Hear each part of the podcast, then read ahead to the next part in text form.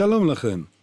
והפעם בשלב המוקדמות ננצל את בואו של הקוסם להפועל פתח תקווה על מנת לבצע את קסם הקפיצה בזמן אל הימים שבהם הפועל פתח תקווה הייתה שם דבר בכדורגל הישראלי. שלב המוקדמות מודי ברון והדוקטור עומר עינב במסע אל העבר של הכדורגל הישראלי. שלום עומר. שלום מודי. מוכן אה, לצאת למסע בזמן? עולה על הסוס ומצטרף.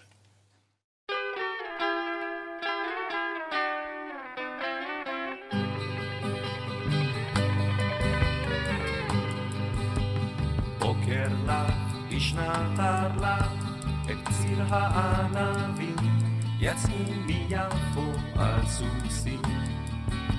חמשת הרוכבים, שטמפר בא וגוטמן בא, וזרח ברנט, ויואל מוישה סלומון עם חרב באבנט.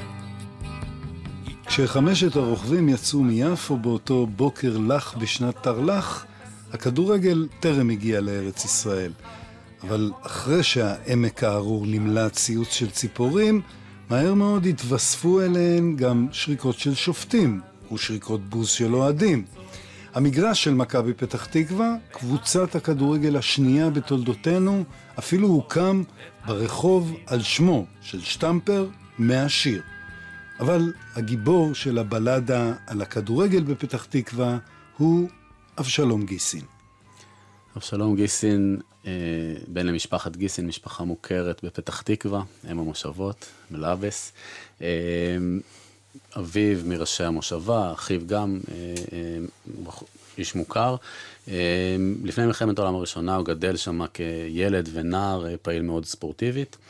במכבי פתח תקווה. במכבי פתח תקווה, בגלגול הראשון שלה, כמו כל קבוצות, קבוצות מכבי לפני 1914, לפני שפרצה המלחמה.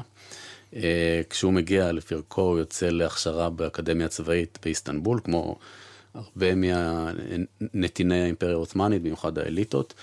אה, וכשהוא חוזר משם, במהלך המלחמה, לקראת סופה, אה, הוא מוצא את פתח תקווה על הרגליים, אבל את מכבי פתח תקווה, כמו כל קבוצות הכדורגל, למעשה מפורקת ולא קיימת. אז הוא גם מבין משקמיה, והוא מקים אותה חזרה על הרגליים, את, את, את מועדון נעוריו, אה, הוא הקפטן של מכבי פתח תקווה. אה, ומלבד זה יש לו עוד כמה עיסוקים בשעות הפנאי. כלומר, הוא לא רק הקפטן של קבוצת הכדורגל של פתח תקווה. כן, הוא קפטן גם במובן הצבאי, למרות שכנראה לא הייתה לו דרגה כזאת, אבל הוא גם אה, איש הגנה, אה, וב-1921 במאורעות תרפ"א, הוא גם אה, נקרא להגן על, ה, על, על המושבה, על פתח תקווה. אה, יש מתקפה של שבט אה, אבו קישק על, על המושבה.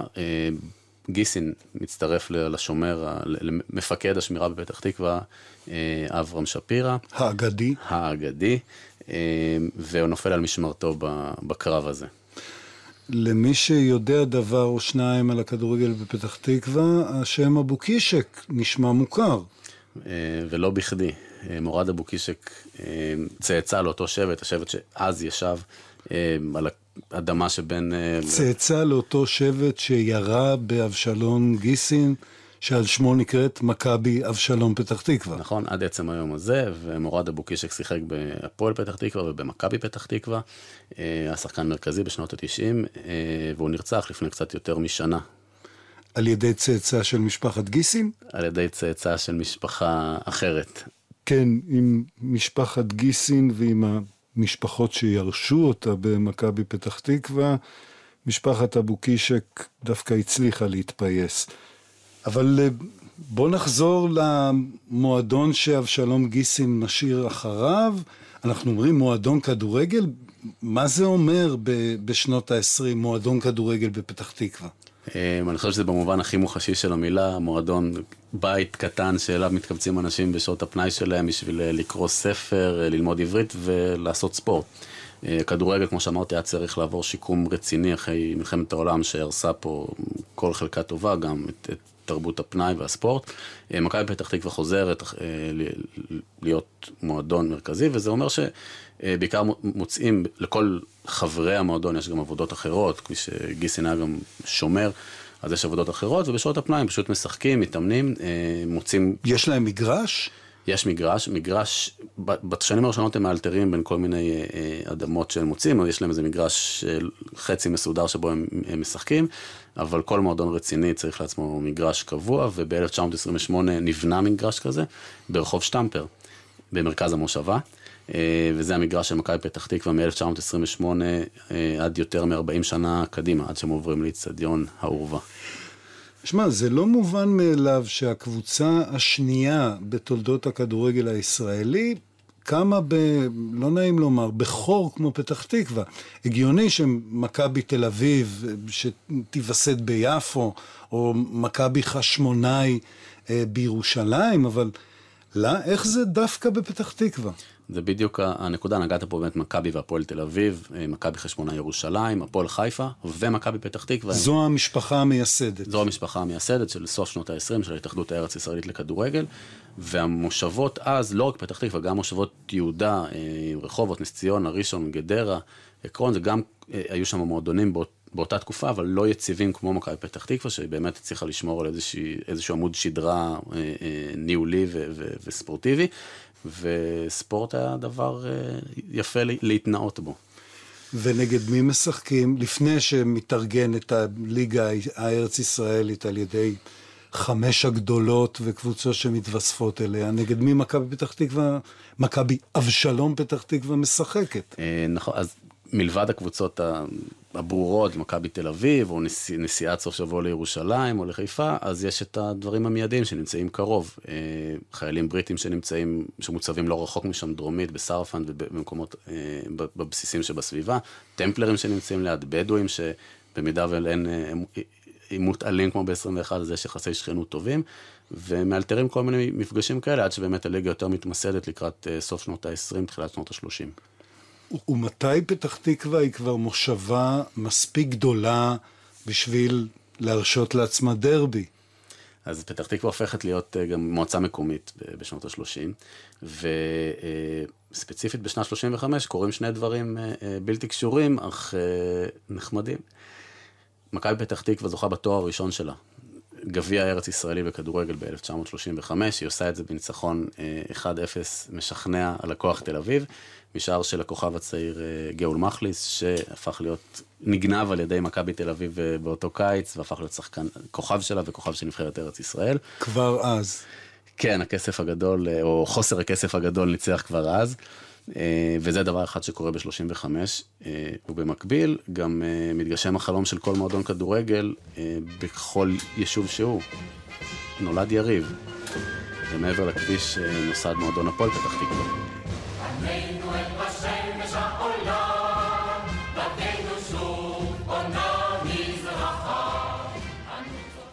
דיברנו כבר על פתח תקווה כמרכז של האיכרים והבורגנות הציונית החדשה, אבל פתח תקווה במהלך שנות ה-20 לקראת סופן היא גם מרכז של פועלי ארץ ישראל. מפלגות כמו אחדות העבודה והפועל הצעיר רואים שם ממש את המקום הזה כמרכז פוליטי סלש רוחני חשוב.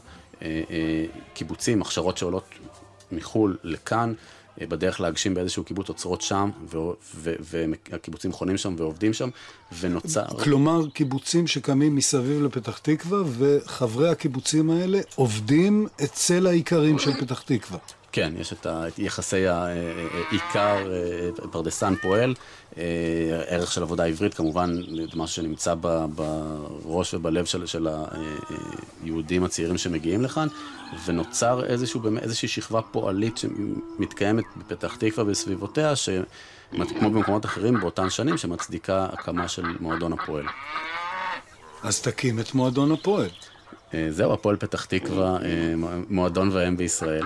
אה, דיברנו גם ב-35, המגרש שבו ישחק מסוף שנות ה-30, המגרש ברחוב אברבנאל. שקרוי על שמו של גם שחקן גדול בהפועל פתח תקווה. אלי אברבנאל, שלא ידע שהוא כזה. כן. אבל, אה, קודם קראו על שמו מגרש, ואז גידלו את השחקן. זה המגרש, אמרו בפתח תקווה בשנים יותר מאוחרות שנדבר עליהן, ללכת אה, להשתגע באברבנל, אז הכוונה הייתה במגרש כדורגל.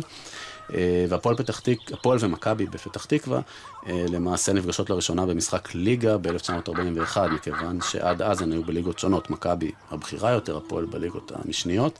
אה, ודרבי כזה הוא הזדמנות לפועלים לרדת לגליץ' לקרסוליים של הפרדסן שמעסיק אותם. לגמרי כן, ותשליך את זה גם ליציע ולרחוב ולדיבור... ולפיצוצייה לפני המשחק ואחרי. אה, דרבי בכל עיר זה דבר שהיום הוא, היריבות היא, חזקה, אבל אולי קשה לרדת לשורשיה. השורשים נמצאים שם, באמת בקרב המעמדות הזה. אה, זה לא שאז לא היו מעברים בין קבוצות של שחקנים בין הפועל למכבי. אבל היריבות גם באמת היה יותר קל לראות ההשתקפות שלה גם בחיי היום-יום במושבה. עד עכשיו השתמשנו בקולות רקע של מושבה, פרות, תרנגולות, סוסים. משהוקמה המדינה, האם אנחנו צריכים לשנות את הפסקול של המושבה? כן, המועצה המקומית הופכת לעירייה בישראל. אה, קליטת העלייה הגדולה בכל הארץ בשנים שלאחר קום המדינה לא פוסחת על פתח תקווה. אה, שמכפילה את האוכלוסייה שלה. בין הקמת המדינה לבין הדרבי הפתח תקוואי שאליו אנחנו מתקרבים, פתח תקווה מכפילה את האוכלוסייה שלה. אנחנו הופכת בעצם לעיר עם שכונות חדשות, אה, העיר נהיית יותר מגוונת גם מבחינת הרכב התושבים שלה, וגם העובדה באמת שהצביון העירוני, לעומת, היא תמיד נשארת מושבה והם המושבות, אבל באמת אנחנו מדברים פה כבר על עיר ועל משהו שכבר מתחבר למטרופולין גוש דן, וזה כבר משהו אחר.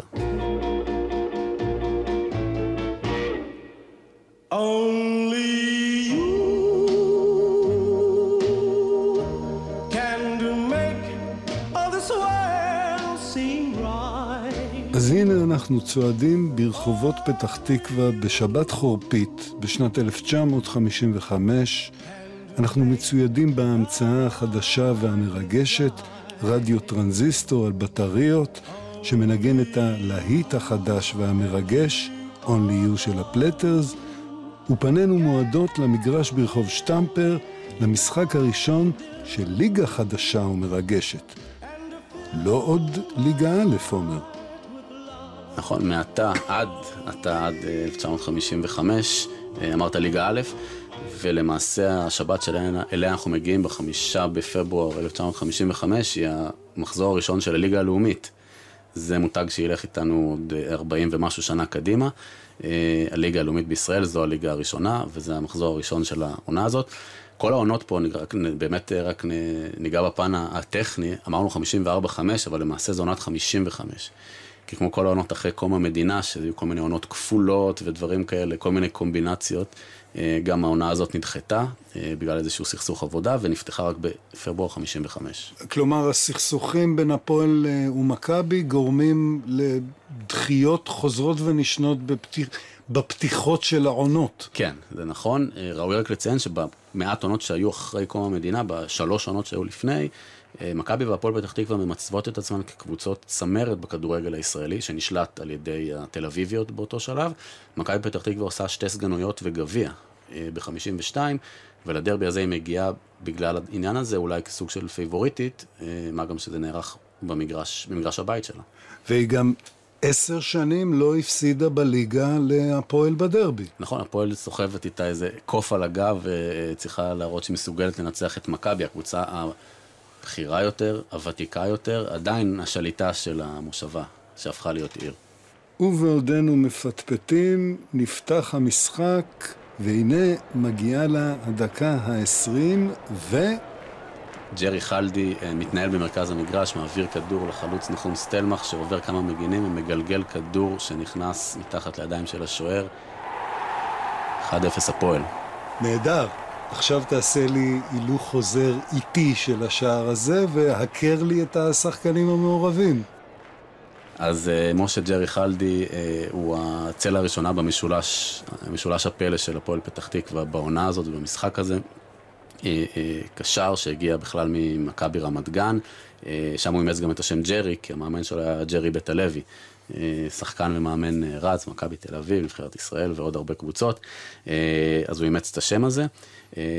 מאגון פולק, שאימן אותו לאחר מכן, הוא לא אימץ יותר מדי, השמועות אומרות שהוא סתר לו שפולק סתר לו במהלך אימון, מה שגרם לו לעזוב, ללכת כמה קילומטר, קילומטר מזרחה לפתח תקווה.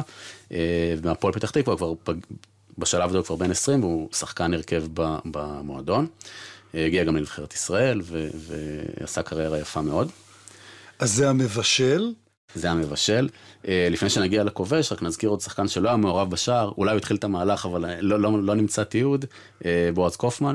אה, חלוץ, אה, עשה 16 שערים באותה עונה, אחד מהם מאוד מאוד חשוב ונגיע אליו, אה, וגם הוא בן 20, דיברנו על אותו פוטנציאל של צעירים במושבה שממנו לקחו, הפועל לקחה את השחקנים, אז גם שחקן נוער של הפועל פתח תקווה, שהגיע לפרקו, וכובש השער. נחום סטלמך, שכובש את שער הניצחון בדרבי הזה, השער הראשון של הפועל פתח תקווה בעונה הזו, אבל ממש לא האחרון. לא, נחום סטלמך הולך לכבוש בעונה הזאת, אה, אפשר להסתכל על הרגע, זה רגע, רגע סמלי שבו הוא יפרוץ לתודעה. בעונה הזאת הוא יכבוש 27 שערים, שזה הישג פנומנלי. אה, בכוכבית זה לא הספיק לו למלכות השערים, כי אה, באותה עונה מלך השערים היה ניסים אלמליח מביתר תל אביב עם 30. וואו. שלכל חובבי אה, טריוויית הספורט לדורותיה, ידוע שזה השיא של כל הזמנים, שנשבר יותר מ-50 שנה אחר כך. אז זה סטלמך, שבאמת נתן עונה אדירה, אבל אני חושב שמה שיזכרו ממנו זה מה שקרה שנה אחר כך. והוא לא קרה במדעי הפועל פתח תקווה, אלא במדעי נבחרת ישראל. מחפש למיננסור, עובר לאורך קו 16 מטרים, נו, בעיטה מובר את הכדור, וסלמר נגיחה של סלמר, ובפנים! סלמר כבש עכשיו שער, והשווה את התוצאות לאחד-אחד. אני מסיר את המיקרופון לקהל. יפה, הקול של אה, נחמיה בן אברהם, שלא, בכלל לא ראה את זה בא, האדישות הזאת, ואז הפליאה שלו וה... כל האדיר של הקהל באיצטדיון רמת גן. אה, אז צלמח באמת זה, זה השער שלו, זה מבשר את השנים הענקיות שלו כ, כאולי גדול שחקני הפועל פתח תקווה בכל הזמנים. ומה השער הזה מבשר מבחינת הכדורגל הפתח תקוואי? הוא מבשר את המהפך. באמת, אה, הפועל פתח תקווה רצה מהניצחון הזה אה, לעונה דומיננטית בצורה בלתי רגילה. היא, היא, היא סובלת קצת מעליות וירידות, אבל היא, היא, היא בסוף נכנסת לאיזשהו זון ו, ודורסת.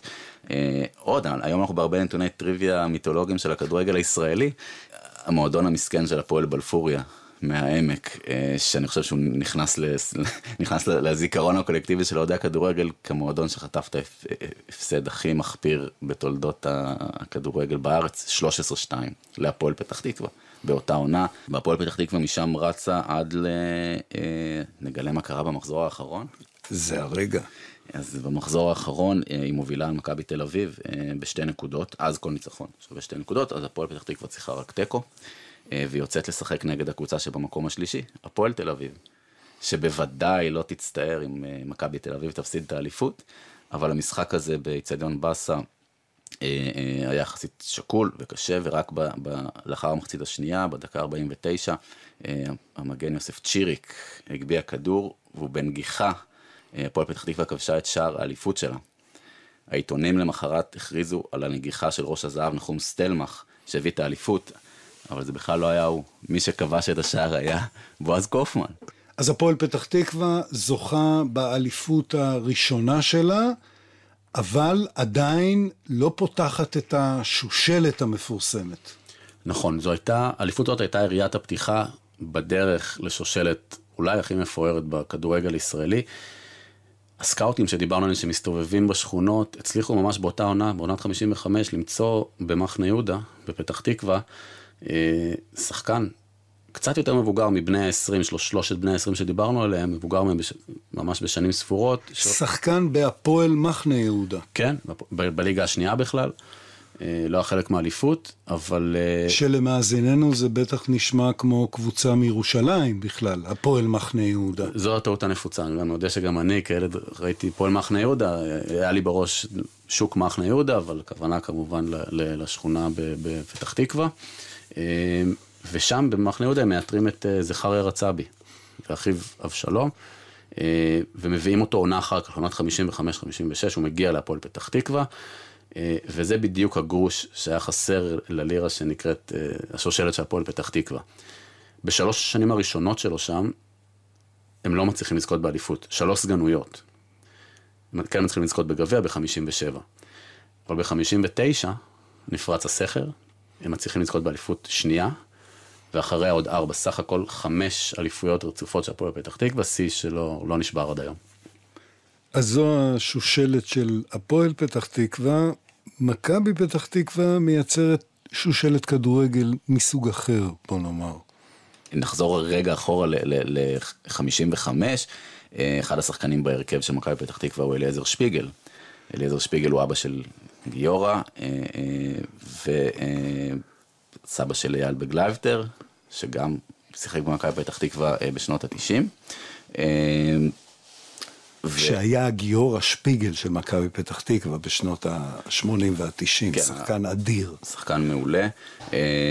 אז יש באמת את, ה, את שפיגל שעוד בשלהי הקריירה שלו, הוא היה במכבי פתח תקווה, אליעזר שפיגל, הסבא. אה, מכבי פתח תקווה, מאז, אה, צריך לסגור את המעגל, כשהפועל פתח תקווה נסקה, אז היא בעצם התחילה את הדשדוש שלה, התחילה עשר שנים של מרכז טבלה, שיפולי מרכז תחתית, עד שירדו ליגה ב-65. ומאז אותה ירידת ליגה, היא בעצם דשדשה בין הליגות, אה, תקופות יותר ארוכות, פחות ארוכות, בכל ליגה, במשך כמה עשורים טובים. ובמקביל בהפועל, מה קורה בשנים שאחרי האליפויות? רצה בי עוזב, שזה כבר אה, אה, סימן ראשון להתפוררות השושלת, אבל הפועל פתח תקווה ממשיכה להיות קבוצה צמרת, עם עוד סגנויות. מה שמביא אותנו לעונת 1966-67, אה, או שמא עליי לומר עונת 1966-68. אז הפועל פתח תקווה באמת בעוד עונה כפולה, 66, 68, עונה שנמשכה שנתיים ונמרחה בגלל כל מיני עניינים, קצת בגלל מלחמת ששת הימים. קצת בגלל מלחמת ששת הימים? גם, כלומר, היו שם גם, אה, שוב, סכסוכים שלא קשורים, סכסוכים בין, בהתאחדות, בין המועדונים ובין המרכזים, אבל גם המלחמה עיכבה וגרמה להפסקה בפעילות הליגה. אה, האגדה האורבנית אומרת שהסיבה להכפלת העונה ב-67-68 הייתה שמכבי תל אביב והפועל חיפה מצאו את עצמם בתחתית. אה, אני, אני לא יכול לאשר ולא להכחיש, אבל אני מכיר את האגדה, כן.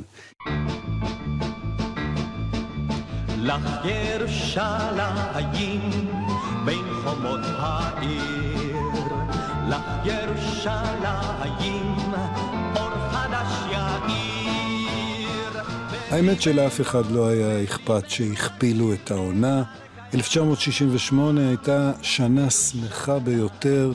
בחודש מאי המדינה חגגה 20 שנה להיווסדה במצעד צבאי בירושלים השלמה והמאוחדת, ובחודש יוני המדינה חגגה שנה לניצחון המפואר במלחמה, וגם הפועל פתח תקווה מגיעה ליוני 1968, אופטימית למדי.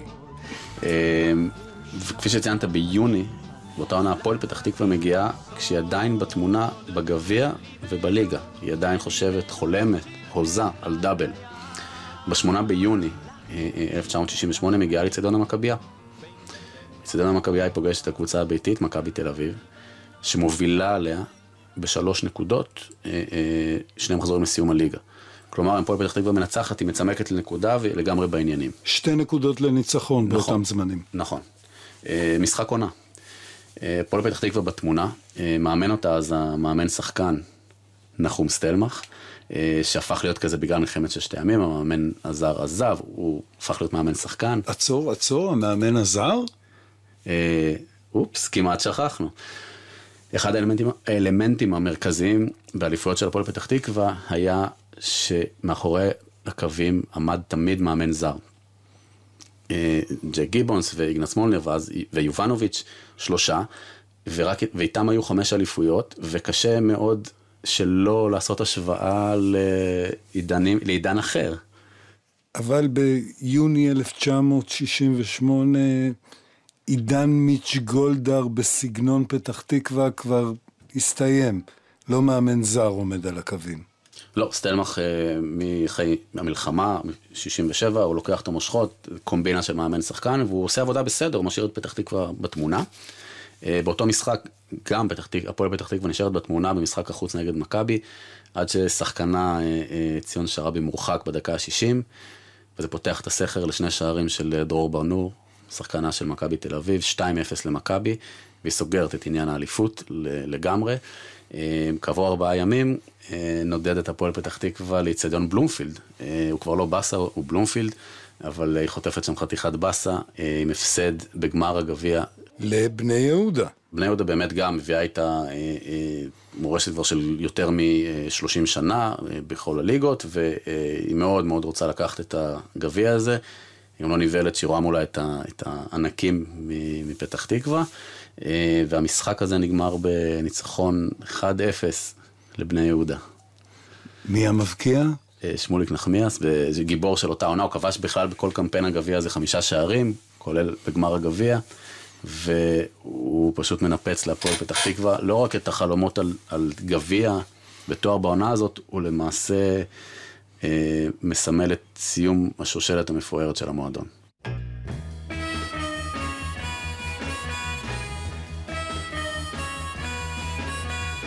והשער הזה של בני יהודה מסמן גם את סופנו להפעם.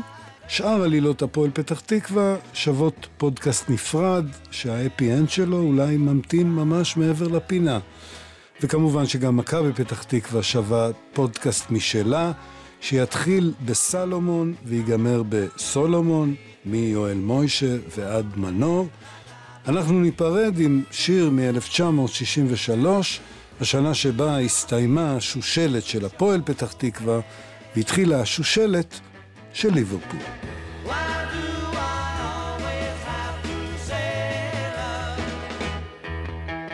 תודה עומר. תודה מודי. תודה גם ליוסי פרץ מאולפני ביאליק מיוזיק. אתם מוזמנים להקשיב לשאר ההסכתים של ערוץ הספורט, המצוינים והיותר מעודכנים מההסכת שלנו. נתראה בקרוב עם עוד סיפור מרחוק.